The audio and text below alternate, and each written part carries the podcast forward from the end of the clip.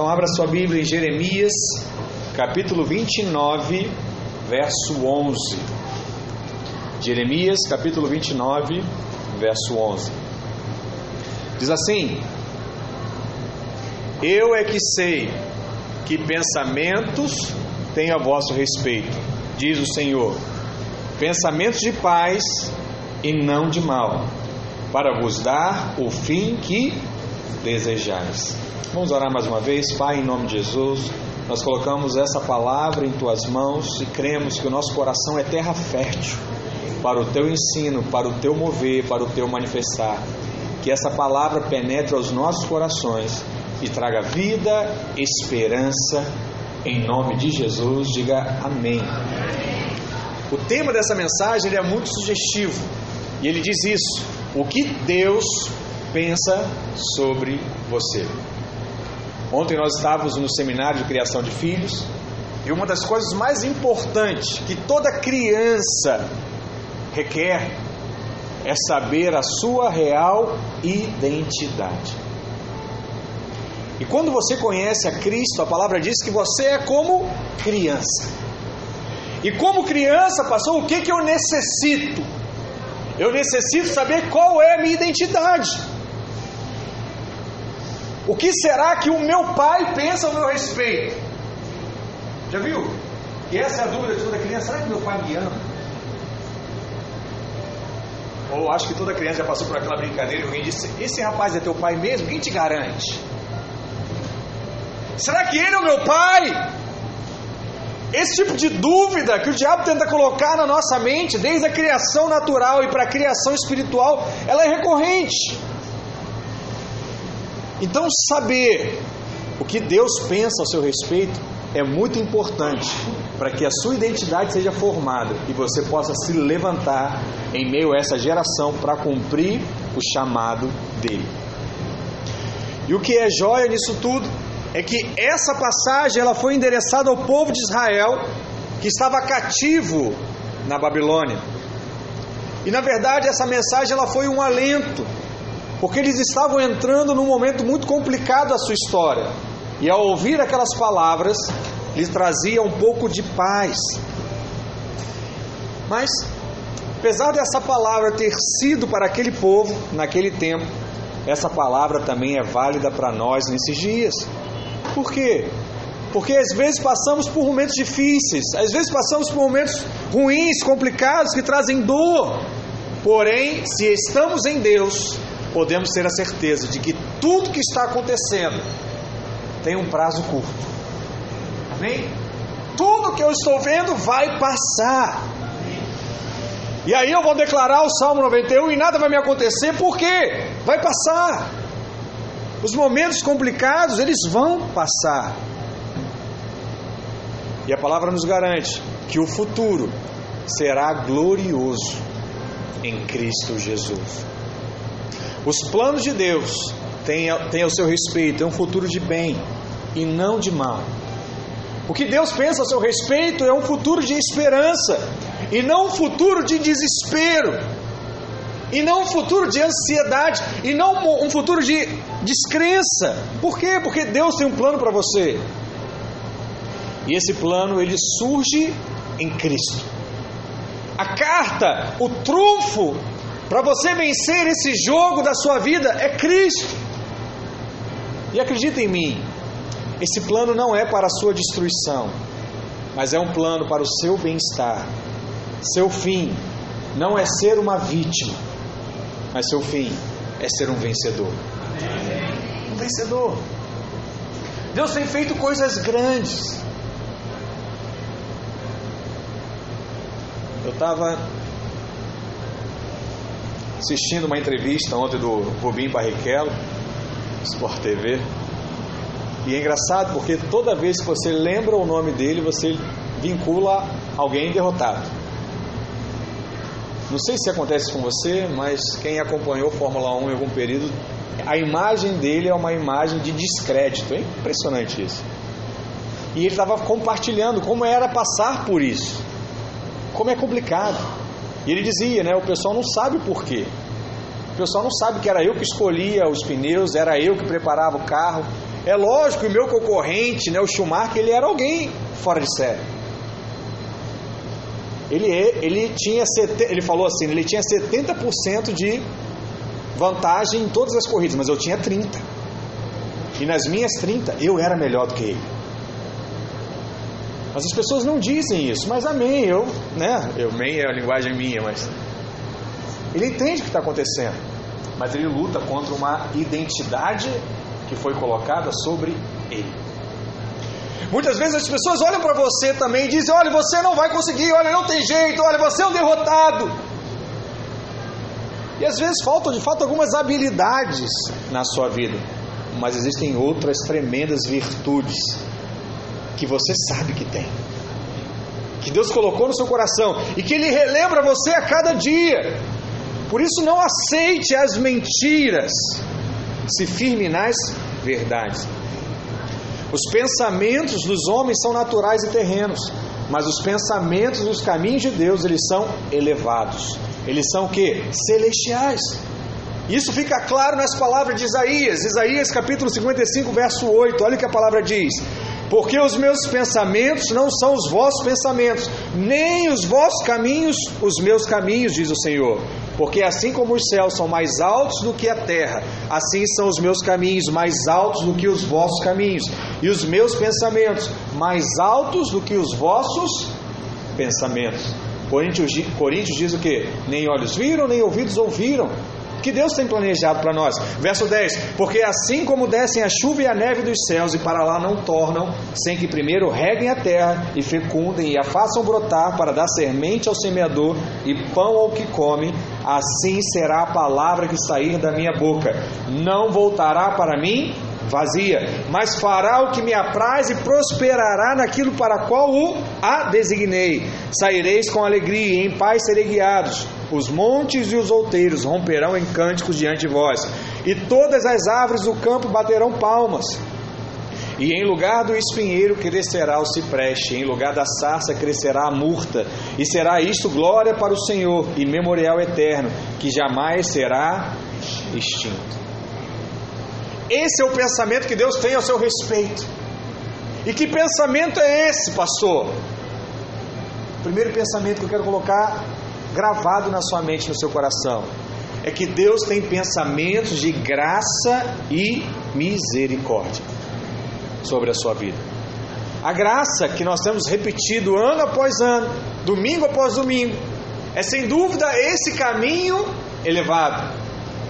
Enquanto a lei é o caminho do homem natural, e segundo a lei, tudo depende do homem, tudo é esforço natural do homem. Se eu trabalhar mais, eu vou ter mais. Se eu estudar mais, eu vou ter mais coisas.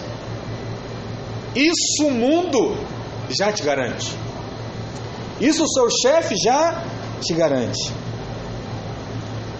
E eu não preciso te ensinar acerca disso, porque você já sabe que o homem natural sempre procura pagar pela bênção. Mas segundo a graça, tudo depende de Cristo. Tudo depende da obra consumada do Senhor na nossa vida. E o convite dele é para que possamos desfrutar da sua graça. E isso fica claro lá em Isaías cinquenta e cinco, verso um. Ele diz assim: ah, todos vós, o que tendes sede, vinde às águas. E vós que não tendes dinheiro, vinde. Esse texto é extraordinário, irmãos. Olha o que ele diz: vinde, comprai e comei. Sim, vinde e comprai, sem dinheiro e sem preço, vinho e leite. Compra sem dinheiro. Muitos leem essa expressão sem dinheiro e sem preço e entendem que é algo sem valor.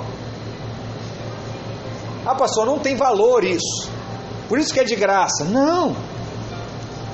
Isso significa que apenas você não precisa pagar, porque alguém já pagou por você. Alguém já foi lá e acertou a conta. Alguém pegou um cartão de crédito, colocou dinheiro lá e te deu, falou: olha, filho, pode gastar. Tem crédito nesse cartão. Pode pegar o ônibus, tranquilo. O Rio Card está lá, alimentado.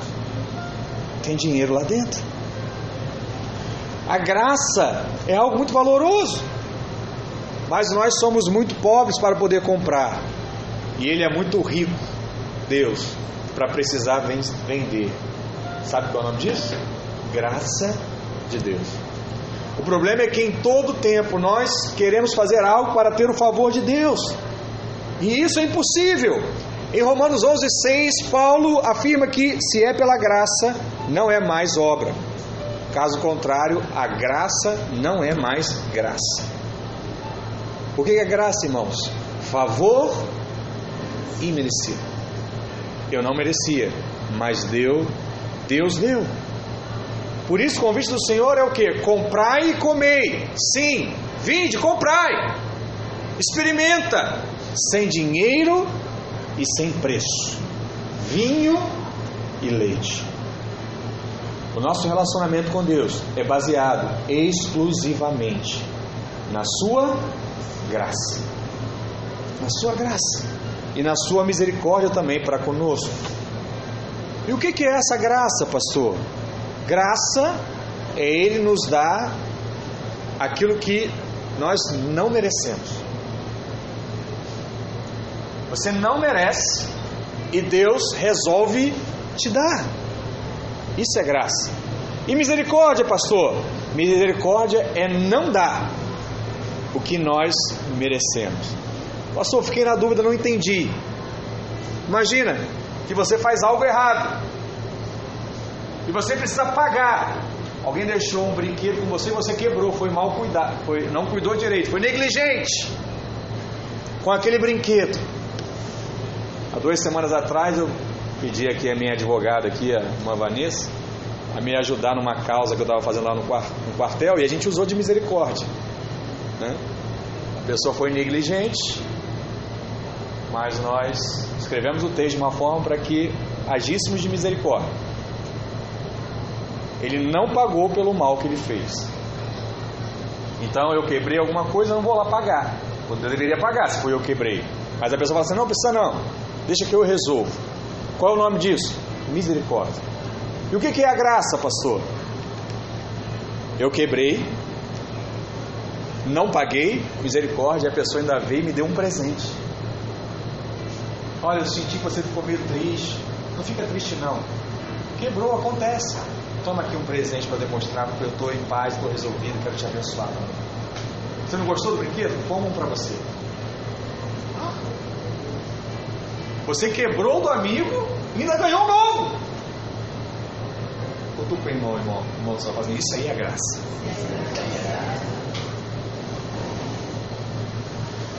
Que coisa! Que mistério extraordinário! Aqueles sedentos que vão às águas e bebem sem dinheiro, sem preço, são agora feitos o que? Participantes de uma nova aliança que é eterna. E essa aliança é baseada nas fiéis misericórdias prometidas a Davi. Isaías cinquenta e cinco, três diz, inclinai os ouvidos e vinde a mim, ouvi e a vossa alma viverá, porque convosco farei uma aliança perpétua, que consiste nas fiéis misericórdias prometidas a Davi. Quais são as fiéis misericórdias? Nenhum mal virá sobre Davi, apesar de tudo errado que lhe possa ser feito. Mas a misericórdia do Senhor alcançou Davi. Salmos oitenta e nove, verso vinte e oito diz, conservar-lhe-ei para sempre a minha graça, e firme com ele a minha aliança. Farei durar para sempre a sua descendência e o seu trono, como os dias do céu. Se, se os seus filhos desprezarem a minha lei e não andarem nos meus juízos, se violarem os meus preceitos e não guardarem os meus mandamentos, então punirei com varas as suas transgressões e com açoites a sua iniquidade. Mas jamais, olha que coisa, mas jamais retirarei dele a minha bondade, nem desmentirei a minha fidelidade, não violarei a minha aliança, nem modificarei o que os meus lábios proferiram. Que coisa, irmãos!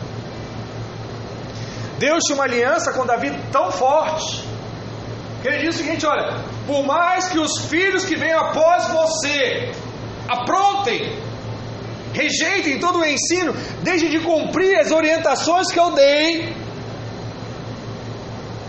eu não vou desprezar o seu trono. Ele vai se cumprir. Ele vai até o final. A sua descendência. Onde é que você vê o cumprimento de tudo isso? Em Jesus. Ou você esqueceu que Jesus é da descendência de Davi? A palavra de Deus, ela vai se cumprindo. E sabe o que é o mais gostoso aqui? É que ele diz: se essas pessoas falharem, eu irei agir com disciplina com eles e vou corrigi-los para que voltem para os caminhos. E esse assunto foi muito dito ontem acerca da disciplina. A Bíblia diz o quê? Deus disciplina aqueles que amam. A disciplina faz parte do processo natural daquele que ama. O que é o, o, que é o mais comum? Ah, já falei uma vez, já falei duas vezes, já falei três vezes. Faz o que você quiser então. Não é assim que muito marido diz para a esposa, que muita esposa diz para marido, que muito pai diz para filho, que muito filho diz para pai? Se você já falou isso alguma vez, não levante a sua mão. Mas por que que você diz isso? Porque você desistiu. Quando você não disciplina mais, porque você desiste. E sabe o que é precioso nessa palavra? É que Deus jamais desistirá de nós. Por mais que você erre, Ele não vai desistir. E Ele virá para falar com você. Aí você diz assim: pastor, então a palavra diz que Deus nos disciplina, mas eu achei que se eu fizesse errado eu vou ter coisas maiores, porque a graça, eu estou confuso. Eu quebrei o brinquedo, aí eu devia pagar, e eu ainda ganhei um brinquedo novo. Que disciplina tem aí? Deixa eu trazer algo claro ao seu coração nessa manhã. Não acredite nessa disciplina que ensinaram para você. Sabe qual é a disciplina que ensinaram para os irmãos? Se você fizer errado, você vai ficar doente. Uma peste vai chegar na sua casa e vai consumir tudo que você tem pelo pecado que você tem cometido. Atenção! Vigia! Porque senão o mal entrará na sua casa e você vai ficar doente. Você vai morrer! Fala para a pessoa que está do seu lado: não aceite o medo na sua vida. Palavras de medo não produzem nada de Deus. O máximo que ela vai produzir é medo, de fato. Aí você vai pensar duas vezes e fazer algo errado. Está com medo, é normal. Mas Deus não nos criou para ter medo. Amém? Até a lei de Deus não foi para nos gerar medo. Uma vez o pastor Luiz explicou sobre a lei e achei muito interessante. Ele falou o seguinte: imagine que você estivesse num terraço de um prédio de cem andares, e fosse um terraço plano, e você decidisse, decidisse jogar a bola lá em cima. E aquele terraço não tem parede, então é só o parapeito e cai. Como é que você jogaria a bola lá de cima? Preocupado, sim ou não? Quando a pessoa lançasse a bola para você no ataque, você ia correr. Peraí, peraí, não posso correr muito, senão parar. Peraí, ia que o precipício, vai cair. Entende? Essa é a liberdade total. Estou vindo. Lança! Corre, joga, joga, joga aí! Caí. Mas aí caiu de cem andares, né? Você vai sobreviver a essa queda? Não, não vai. Nem o milagre de Deus vai conseguir fazer um negócio desse. Então o que Deus fez? Ele construiu uma marquise aqui, ó, na sua altura, para que quando a pessoa lançar a bola, caso você não olhe, você para na parede e não cai. Os princípios da sua palavra servem para isso. Não é para te limitar, mas é para te guardar. Se você pegar a palavra de Deus e olhar assim o Antigo Testamento, as leis, elas não vão te fazer mal, porque elas vão guardar a sua vida. Você não deve viver baseado nelas. O que é viver na graça? Eu continuar jogando bola, mas agora eu jogo bola guardado. Agora eu brinco guardado. O que é isso? É você viver a vida a dois, casado. Eu estou guardado, agora você pode brincar. Vai brincar com a sua esposa, vai brincar com o seu marido, né? Tem criança aqui, só adolescente, mas vai brincar. Vai fazer um negócio diferente, brinca. Está lá, guardado, entrou. Calma. A esposa. E aí você pode. Você tem essa liberdade dentro do seu quarto, né? E dentro do seu coração. Amém? Glória a Deus. A graça faz isso. Mas pastor, então como é que é essa disciplina de Deus nos dias de hoje? Eu comentei com os irmãos já algumas semanas, falei no discipulado também.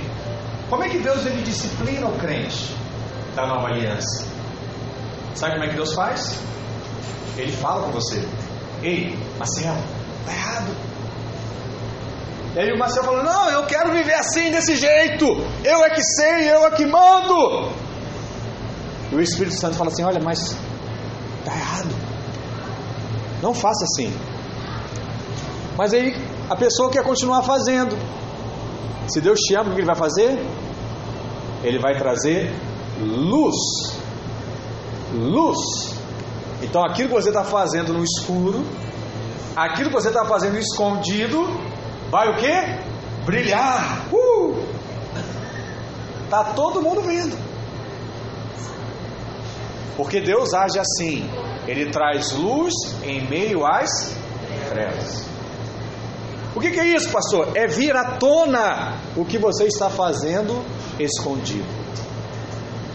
Deus sempre trabalha dessa forma. Por quê? Ele te ama. Ele é contra a sua prática, mas não contra a sua vida. E quando isso vem à tona, alguém vai conversar com você. Filho, isso não, isso não condiz com você. Isso não condiz com a sua vida. E se você é filho de Deus, nesse momento, você se quebranta. Porque assim foi na história. Quando Davi pecou, Natã foi até ele. O que aconteceu na mesma hora? Davi se quebrantou.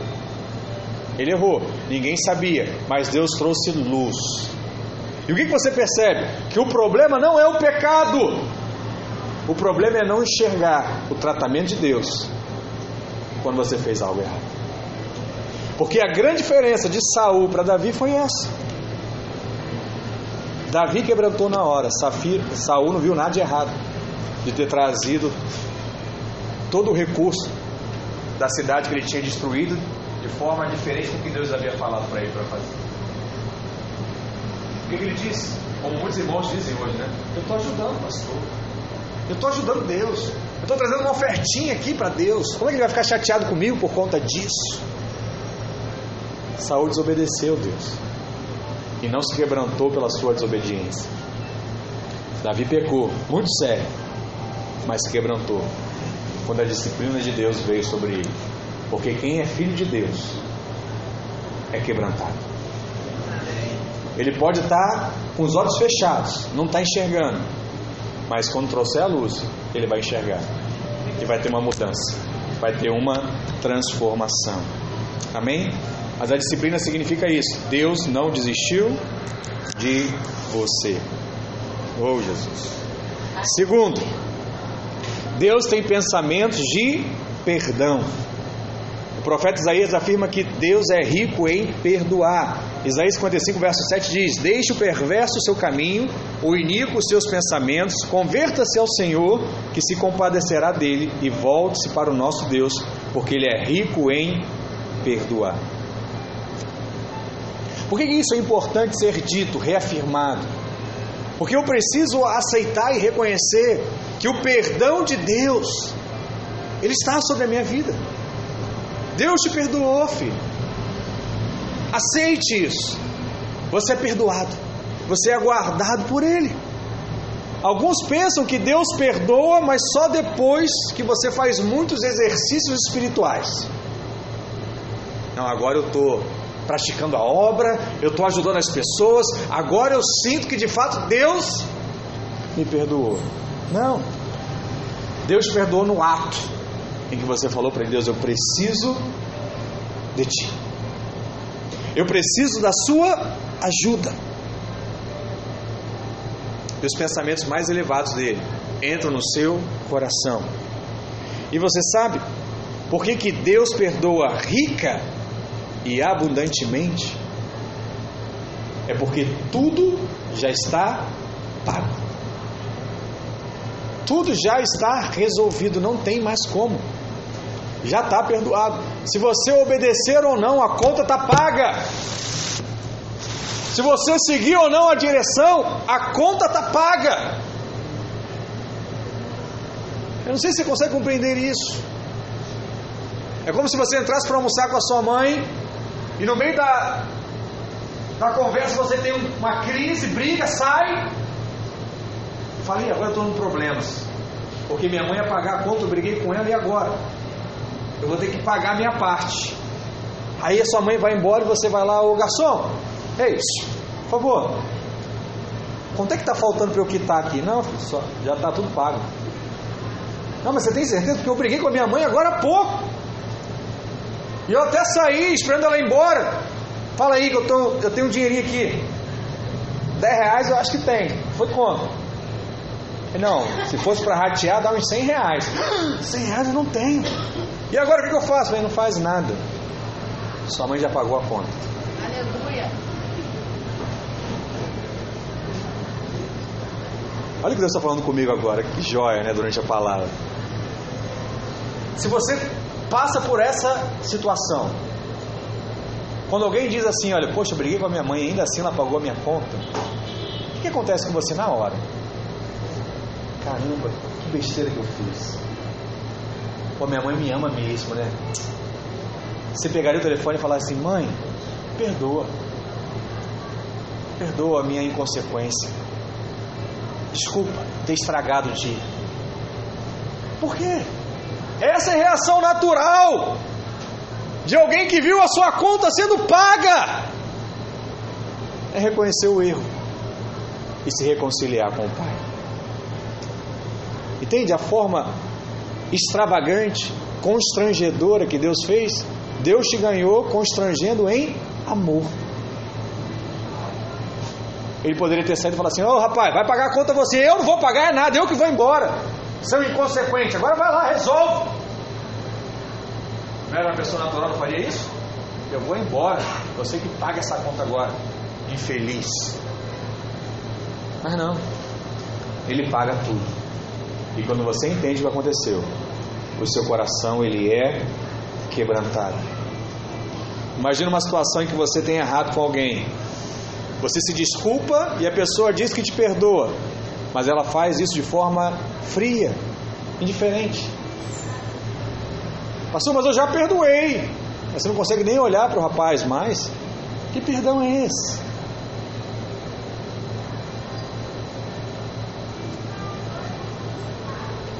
Sabe o que o perdão faz?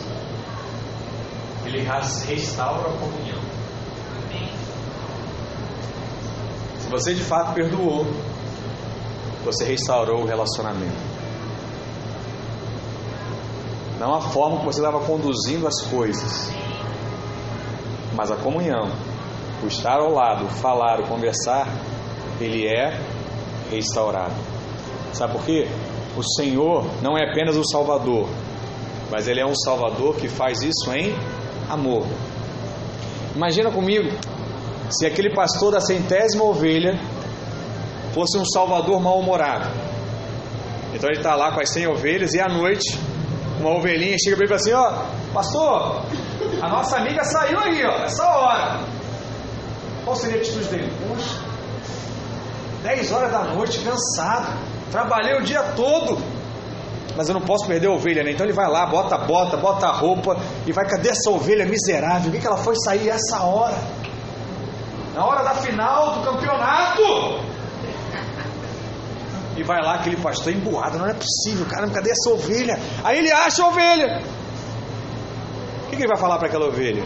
Ai, ovelha linda do meu coração, né? Ele olha e fala assim, ah, olha o trabalhão que você me deu. Estava na hora do jantar, eu ia ligar a televisão para assistir o meu jogo, para sair, sair no meio dessa escuridão para te encontrar, que vergonha.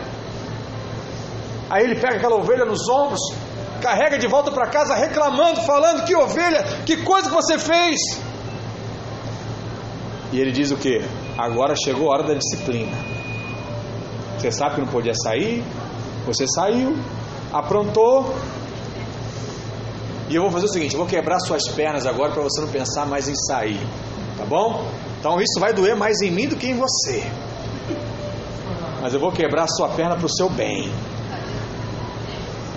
Fala a verdade. É difícil ouvir ele acreditar nisso, sim ou não? Aí ele vai declarar o Salmo vinte e três, né? O Senhor é meu pastor e ele vai quebrar a minha perna. É assim que está lá no texto? Hã? Não é dessa forma. Porque não é assim que Deus se relaciona conosco. Deus não é um salvador assim. Nunca pense que Deus desistiu de você porque você caiu tantas vezes. Nunca pense que Deus perdeu a paciência com você, porque Ele não perdeu. Antes, olha para cá, antes Deus não podia sair, porque quando Ele saía em sua santidade, o homem deveria morrer. Assim era no Antigo Testamento.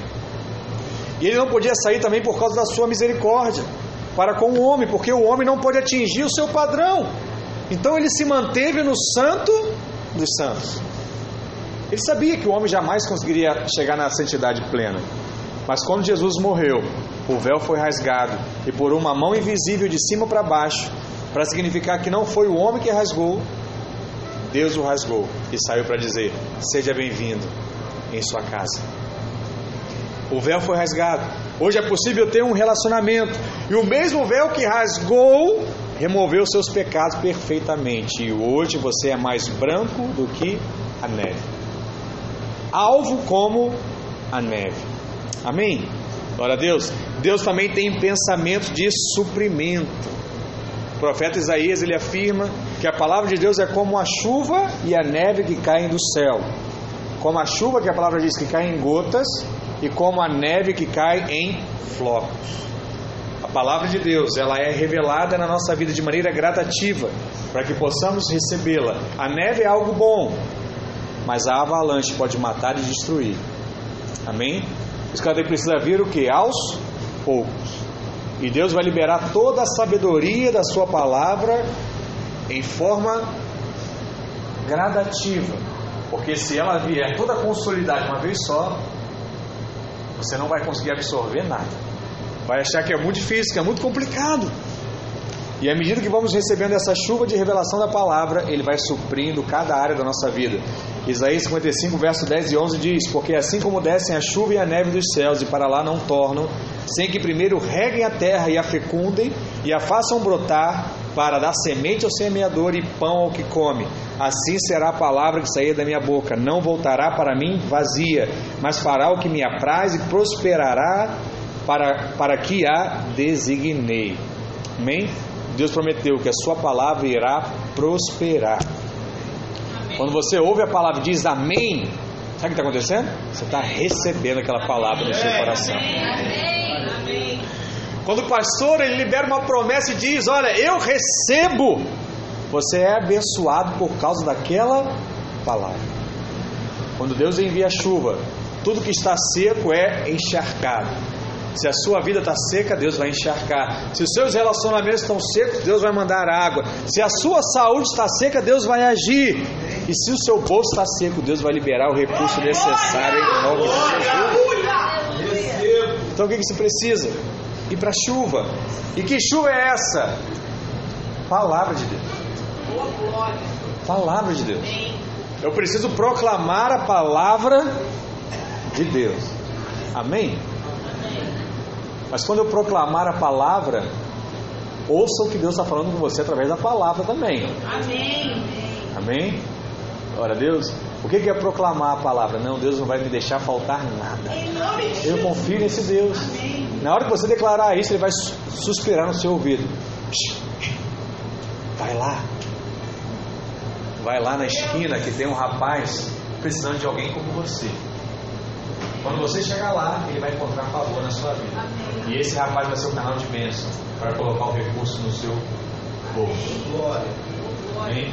Por isso que eu preciso ser esse ser espiritual. Eu estava até conversando com os irmãos discipulados essa semana. Eu preciso perceber. Então eu, essa semana, no discipulado, fui um anjo de Deus para dizer algumas verdades, né? E colocar alguns irmãos a respeito daquilo que Deus também está querendo falar para a igreja. Amém?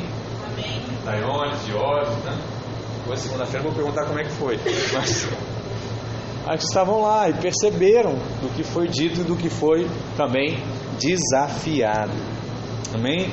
Porque Deus, Ele quer trazer essa provisão e tudo aquilo que é necessário. E quarto, Deus tem pensamentos de que somos um canal de bênção.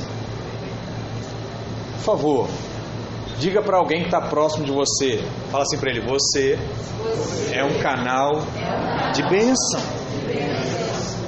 É assim que Deus nos vê. É assim que Deus pensa a nosso respeito. O profeta Isaías traduziu muito bem esse elevado pensamento do Senhor a nosso respeito, né? Ele diz lá no verso doze e treze: sairei com alegria e em paz sereis guiados.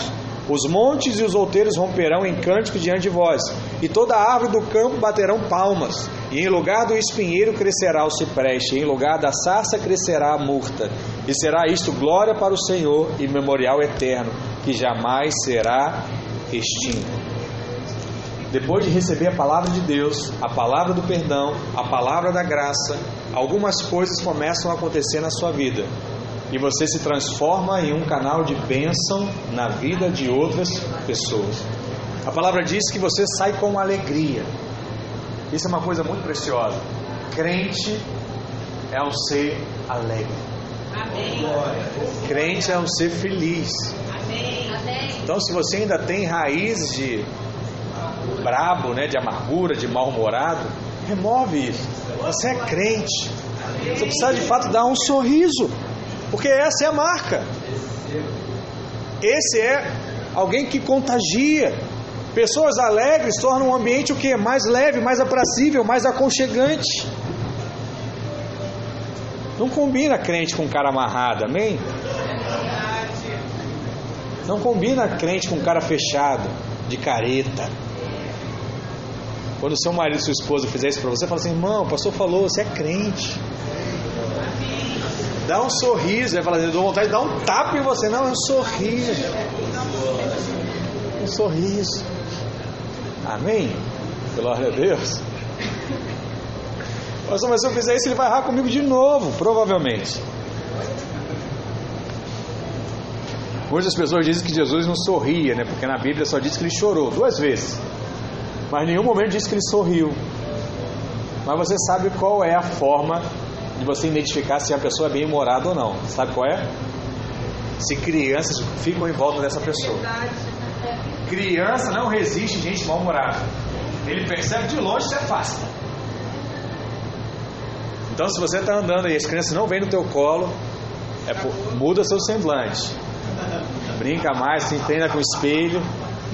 Compra mais balinha para ficar na, no bolso, né? Você tem que...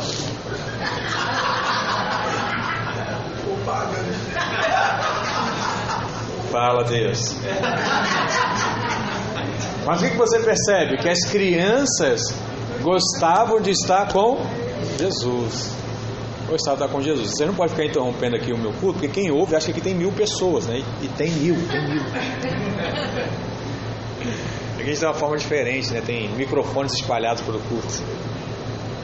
Mas a alegria, ela pode ter o quê? Muitas expressões. Mas a principal expressão da alegria, sabe qual é? O sorriso. Dá um sorriso bonito pro irmão que está do seu lado. Não é aquele sorriso forçado, não mostra mesmo o dente. Deixa aquele pão que você comeu de manhã, que está entre seus dentes, aparecer agora.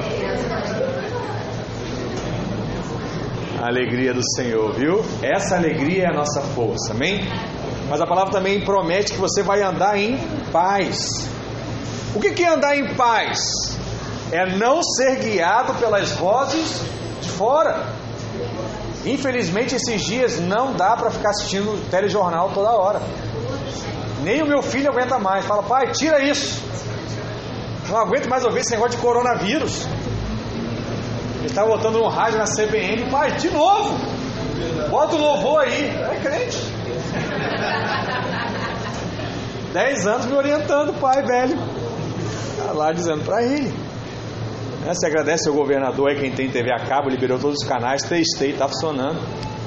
Então, então os canais estão liberados aí da T V a cabo aí. Quem tem pode testar lá que tá funcionando. Então só porque eu fui a... abençoado. Não sei se isso é benção, né? Todo mundo. Mas, voltando aqui para aquilo que é sério, presta atenção numa coisa.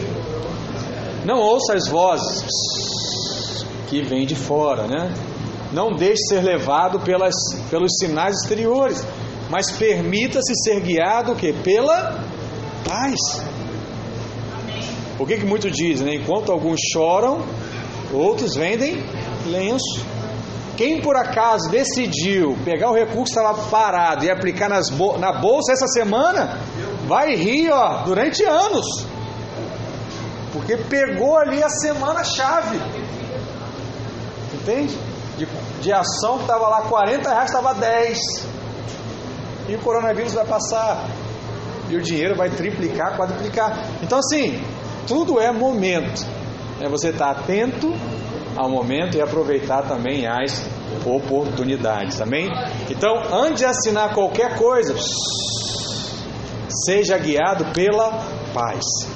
Antes de fechar um negócio, seja guiado também o quê? Pela paz. E antes de tomar uma decisão importante na sua vida, seja guiado também pela paz do Espírito, amém? Nós, nós temos ministrado isso nos nossos cursos. Isso é muito sério. Deus precisa transmitir paz ao seu coração para cada atitude que você vai tomar. Terceiro, as montanhas e os montes começam a cantar diante de você. Por quê? Quando você se torna um abençoador de vidas, as pessoas celebram a sua presença. Está chegando meu tio rico. Ah, está chegando meu parente lá próspero. Ele vai chegar, vai ter festa hoje. Vai ter churrasco, vai ter alegria. Quem é esse? É você. Você é esse canal de bênção na vida de outros. E as montanhas se alegram. As pessoas que estão próximas de você também se alegram. A Bíblia continua dizendo que as árvores os aplaudem. As árvores também apontam aqui para as pessoas. Quando você sai, as montanhas e os montes se alegram. E as árvores do campo começam a bater palmas. E vibrar com a sua presença. Aplauso denota aprovação. E quando alguém posta algo nas redes sociais e você coloca aquele emotion de palmas, né? O que você está dizendo? Eu aprovo tudo aquilo que eu estou lendo. Mas tome cuidado porque você bota palmas lá nas redes sociais. Verdade. Você está aprovando aquilo ali. Ah, pastor, não é porque é só um familiar meu. Eu achei bonitinho. É. Vigia, gente. Mas o aplauso é isso, né? E a palavra diz que as árvores aplaudem. Confirmam tudo aquilo que Deus tem feito na sua vida. E continua dizendo que no lugar do espinheiro crescerá o cipreste. O que está dizendo aqui? Que em vez da maldição que representa o espinheiro, haverá cipreste, né? E essa maldição, ela foi removida na sua vida e Deus renovou o material para te dar uma, um, ser um canal de bênção de fato na sua vida e na vida de outras pessoas. E ele encerra dizendo que em lugar da sarça crescerá a murta. Essa sarça, né, ela é um tipo de urtiga. E a urtiga, ela produz irritação, coceira na pele. Não sei quem já passou por isso aí, que entrou no meio do mato. E você fica todo se coçando. Mas por outro lado, a murta é que vai gerar a mirra. E a mirra é como se fosse um perfume de aroma agradável. Você vai entrar em um local, nada vai te acontecer. E a sua presença vai inalar o perfume da presença do Senhor. Ah. O Alexandre está me dando sinais. Irmãos, glória a Deus. Fala assim, eu reflito o aroma agradável do Senhor. Sabe quando você chega, o ambiente muda. Quando você abre a sua boca, as coisas mudam à sua volta. Aleluia! Porque você é esse, carrega a presença de Deus. Amém. E os pensamentos de Deus não são como os nossos pensamentos. Por mais que alguém tenha pensamentos elevados, os pensamentos de Deus são muito mais elevados do que o pensamento de qualquer homem. Ah, agora eu tive uma grande ideia. A ideia de Deus a seu respeito ainda é muito maior do que essa. Sabe por quê? Porque o homem varia o tempo todo. Ele quer uma coisa, ele quer outra, faço ou não faço faculdade, entro ou não entro nesse emprego, faço ou não faço esse negócio. E às vezes ele pensa de uma forma, depois pensa de outra forma. E quando as coisas não saem de acordo com a sua expectativa, ele desiste. Mas Isaías vinte e seis, verso três e quatro diz: Tu conservarás em paz aquele cuja mente está firme em ti, porque ele confia em ti. Confiai sempre no Senhor, porque o Senhor, Deus, é uma rocha eterna. Sabe o que está querendo dizer aqui? Deus não muda. Os, os seus pensamentos são imutáveis. Se Ele prometeu, Ele vai cumprir na sua vida. Amém, irmãos? Glória a Deus. E eu quero encerrar hoje como eu comecei, e dizer que eu sei que pensamentos têm a vosso respeito, diz o Senhor, pensamentos de paz e não de mal, para vos dar o fim que desejais. Amém? Deus tem pensamento de paz ao vosso respeito. Ele pensa bo- coisas boas a seu respeito. Por mais falho que você seja, Deus te ama e Ele se alegra da sua vida. Você é filho amado. Minha esposa estava contando ontem que volta e meia os meus filhos querem fazer uma surpresa, querem fazer um café da manhã pra gente. E toda vez que ele quer fazer o café da manhã, já sabe que vai ter trabalho depois, porque muita coisa vai estar fora do seu local. Mas o que a gente diz? Filho, obrigado. Obrigado. Eles não são perfeitos, eles não vão fazer da melhor forma, mas o que traz significado pra gente é o que? A sua atitude. Na verdade, vai dar mais trabalho arrumar do que comer, do que ter feito mesmo o lanche, mas o que vale é o coração deles. Assim Deus pensa a nosso respeito. O que a gente vai fazer para agradar a Deus vai dar mais trabalho do que, eles, do que se Ele fizesse por nós, mas Ele se alegra da sua atitude em servi-lo, em adorá-lo, em louvar o seu nome, em estar aqui nessa manhã. Que Deus possa abençoar a sua vida em nome de Jesus. Amém? Vamos ficar de pé. Vamos orar a Deus em nome de Jesus. Aleluia.